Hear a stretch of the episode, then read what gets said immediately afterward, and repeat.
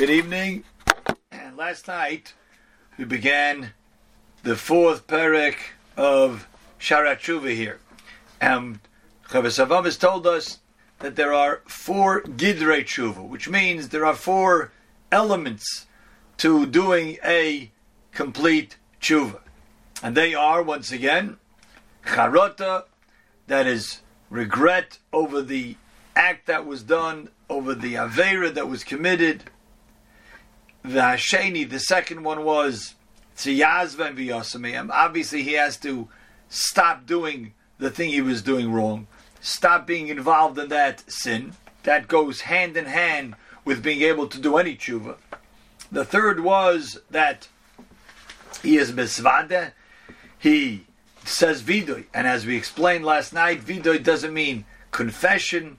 Vidoy means a declaration that the person declares he is hereby going to admit in what was done wrong, but not in terms of confessing that he did wrong. He's hereby declaring that he is embarking on doing tshuva. So again, vidoy is not confession on sins, but rather vidoy is really a declaration on the act of tshuva. And that goes hand in hand with bakoshat's mechila, with asking and seeking forgiveness. And we explained also that the the sincerity of the person feeling bad at what he did wrong is to ask the person for forgiveness. This is the mashgiach brought from a Avudraham, who's one of the Rishonim, who has a explanation on tefillah. And the Avudraham asked, we say every day in our Shemana Esrei, Slach lono vinu ki We ask Hashem to pardon us, to forgive us. And the Abu Avudraham asks a, uh, a pretty blunt question and a puzzling thing. He says, I don't understand. Why do we have to ask Hashem to forgive us? I mean, Mamanavshach. Let's look at it either way. Either the person did tshuva correctly, so then Hashem told us, if you do tshuva, so then you get a kapara, you get a forgiveness. And if the person didn't do tshuva, so just by asking for forgiveness, is he going to be forgiven? I mean, obviously, you can't expect to be forgiven if you didn't do tshuva. Hashem says, if you do tshuva, then I have, with my uh, infinite kindness, I can remove the sin, I can erase it. But either we did the tshuva properly and the steps of tshuva that's required, and then we could expect that the, the that tshuva had an effect on the sin and wiped it away. And if we didn't do it, so asking for it to be forgiven, to be forgotten, that's not the system. So the Avudraham explains so beautifully that Slach Lonu is part and parcel of our tshuva.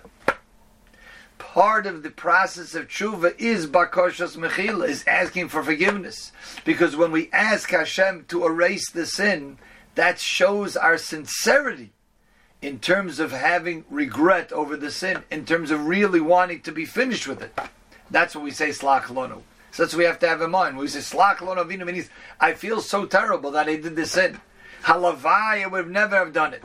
If I could turn the clock back and say, oh, should not have never fall into that trap. I should never have done that. I would do that. So Hashem, see it in my heart that I really want it to be erased. And the proof is because I'm asking, I'm begging, please, And the truth is, all of our vidui, all of our declaration for doing tshuva is always associated with asking for forgiveness. Just like we have on Yom Kippur. On Yom Kippur, when we say Al Al we proceeded with Salach Lonu, Mechal Lonu, Kaper Lonu.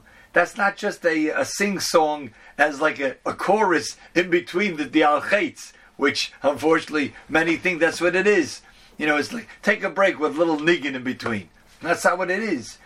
It precedes all of the al and it ends the al For the al to be real, for for when we bang on our chest, bang on our heart, and we say, "Oh, I I really I want to declare that I want to do tshuva on this chait and on this chait and on this chait," to show that it's real, we say now all of that that I've brought out all of these chatoim, all of these sins that I've expressed now, and I've, I've admitted to that I want to do tshuva on them. I am I'm so serious about it that I understand how harsh the punishment on it could be, and I understand the severity of what what I did wrong in terms of rebelling against Hashem, in terms, in terms of bringing destruction to the world, that I want it removed from existence. And the way I prove that I really want it removed from existence because I feel so bad is asking Hashem, Slach lonu, lonu, lonu, to forgive us, forgive us on the aspect that was an affront to Him, the Bogadnu, Mechal lonu, wipe it out, and therefore take away the destruction, and Kapar that me personally, there shouldn't be any remnant left from the damage that I've done to my own nefesh, to my own neshama. That's that tefillah of slach lanu. So that summarizes what we discussed a lot last night. And now we move on. The first of the four steps of tshuva. V'hacharota. What is charota? Charota, he says, is an ois. It's a sign. It's a sign that proves al gnus ma'aseyu be'inov a person really feels bad about something, so that's a proof that he understands how bad the sin was. And if you remember back in Paragimel, we, we said there's a few prerequisites before a person could really embark and engage on real tshuva. A person has to know that he did a sin, and he has to know how bad doing a sin is. And if we don't really think that what we've done wrong and the act that we've done is indeed something terrible, is something of, of, uh, of a tragic nature, then it's going to be very hard to do tshuva. And truth be told, as the Mashgiach explained, a lot of us think, you know, I really want to be better now. And I want to change, turn over a new leaf, change for the better, and say, you know what, from now on, I'm going to stop speaking Lashon Hara. Or not for, for the rest of my life. I don't know if I could take upon myself now, but for the next X amount of days, for the next X amount of weeks, I'm not going to speak Lashon Hara. Or I'll watch before I open my mouth and say something. That's what I'm going to do. The what really is going through our mind in many cases, from I would say most people, what's going through our mind is we're really good people. We're really mediocre, maybe even above average, but I want to be a real tzaddik. I want to be like like the Chofetz Chaim, who was very careful, wrote a whole sefer on, on protecting and watching, guarding your, your mouth, what comes out of it, and I want to be a great tzaddik like that. So I'm going to accept upon myself, ah, I don't want to speak Lashon Hara anymore. That's the wrong mindset. It's the wrong mindset for two reasons. Because if that's what we think, that I'm going to be a big tzaddik and not speak lashon hara, that's not charota. Charota is I have to understand that what all the lashon hara that I've spoken until today made me a rasha, made me in the eyes of Hashem someone who was doing terrible things, someone who didn't listen to what Hashem said, someone who was speaking and causing untold destruction to the world. So we have to understand and recognize it was something terrible. But by thinking that, you know, I'm going to be a real good person, I'm going to be better than most people, I'm going to be a tzaddik, not speak Lashon So number one, that's not the right attitude. We have to understand what we've done until now was terribly wrong. The second failing in and fallacy in just thinking that we're going to be great tzaddikim by not speaking lashon is that when the going gets tough, after two, three, four days of this, and a person says, "Oh, this story, I can't believe it. That guy, I, wow, did you really hear what that guy did, or what happened? What people are saying about this fellow?" And you just want to, you want to tell it to other people, and you can't hold yourself back. So the Yetzer Hara comes to you and says, "Listen, it's okay. You know, you thought you would be a great tzaddik like the Chofetz Chaim, but you won't be. All right, listen. Maybe next week you'll be a great tzaddik. This week you won't be." So if we think that in our accepting to try to better ourselves, and stop the sins that we're doing, if we think we're just going to be a great tzaddik, so the Yitzhar will come to us and say, all right, listen, see, you're not such a great tzaddik, but you're not a bad guy. You're okay, you're mediocre, you're above average. That's not the case. Any sin that a person does, he has to realize that he's not mediocre. He's way below average. In Hashem's book, he shouldn't be doing this. Now, of course, we have to understand there are there are uh, the uh, there's the whole spectrum of Averis, spectrum of sins, and there's really the spectrum of people. And now we know there is a concept called Nekudas HaBechira, which Rav Dessler speaks about in Michtav MeEliyahu and explains certainly a person has to know where his challenges are. There are certain things that are not even within the battlefield of a particular person that he's even going to work on such a thing.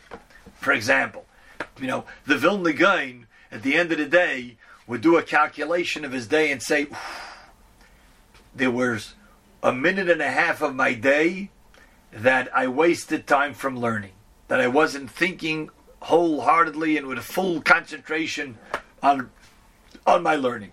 For him, that was considered something of a, of a sin. If a person like the Chazon Ish, he would say, "Oh, there was a moment during my Shemana Esrei that my mind wandered to something else. For us, if we have a moment that we can concentrate in, in any of the brachas of Shemana Esrei, we're, we're good. So now we have to understand Hashem doesn't expect us in in the average person today to be able to be so perfect and he calculates, hmm, did I have any random thoughts during Shemona Esrei? No. So that, that, that's not certainly the battlefield that we have to work on. But where a person does have some sort of struggle, will he say a little Shnara? Will he not? Will he go to this place where he shouldn't really? Will he look at this thing where he really shouldn't? Will he listen to this thing? All of these types of battles that we have. You know, will will he just mumble a bracha instead of saying it properly? Will he be? He's not sure about this food item, what bracha to make. Will he just forget about it and just make up any bracha? There, where we have struggles, where we know we have some conscious conscience about it, that's where our battleground is. And over there, if a person says, "Oh, I want to be better now," okay, that's it. I'm going to be careful now about this particular thing. If he thinks he's just being a great tzaddik, that's not remorse. He doesn't think he did anything wrong. You can't have remorse if you didn't think you did something wrong. You could only have remorse when you know that you did something wrong. So charota, true remorse is an ois. That's a sign al gnus of then in the person's eyes, he really thinks he has done something wrong. Like it says, who knows really how to do tshuva v'nicham and have regret? V'hisher achra brocha. Oh, he's deserving of blessing. And it's said about a person who continues in his sins, ein ish nicham al ra'asai. Yirmi Anavi bemoans the fact that this person really doesn't have regret al ra'asai on his evil deeds. We have to understand that averis that we are guilty of, meaning that they are within our orbit of being challenged by them, and we could stop ourselves and we could control ourselves. Again, not something that's beyond us to, to concentrate on the whole to, to, to never let our thoughts wander about anything except uh, thinking about Hashem. That's beyond us. But with something within our battlefield, within our control, we have to have and know it was raw ra'asai. It was something that was evil. And this is so crucial, says Chavos Avos, then we see that's the way it is with relationships with people. If it's not real remorse, it's not tshuva. When a person goes to his friend and expresses his deep remorse, he says, I really feel bad what I did to you. I, I, I shouldn't have done it. And I feel bad that I did that. Then he hasiba When the the friend listens to this and hears the sincerity in the voice of his friend, that's the greatest reason that'll be Meichalim. You say, you know what? I see you sincere. I see you feel bad. It was a mistake. I forgive you. And that's what Hashem is looking for too. But not Hashem is not just looking for, you know what? I'm from now on going to be a big tzaddik. I'm I'm going to try not to speak lashon. Hashem says, you don't even realize that you did something wrong in the past. First, come to me and say, Hashem, I've done terrible things. I've spoken lashon. In the days of old, like we're going to read in this week's parsha, Tazria Metzora, when a person spoke lashon hara, he was stricken with tzaras. Oh, oh, then he really feel, felt bad. Oh, then he knew he did something wrong. The Rishonim tell us, the Ramban, the Sforno tell us in this week's parsha, we're not great enough to be able to merit for Hashem to be so open with us with His miraculous ways of giving tzaras to a person who spoke lashon hara. That requires greatness on our part. So we don't have that, that these days. But because we don't have that, so we're also lacking the understanding and appreciation to how bad every Aveir is. So that's number one. That is charata, that we have to first understand that what we did was wrong. And if we ha- understand that, then we come to the first step of the tshuva, which is charata, remorse over what was done. A gute Nacht.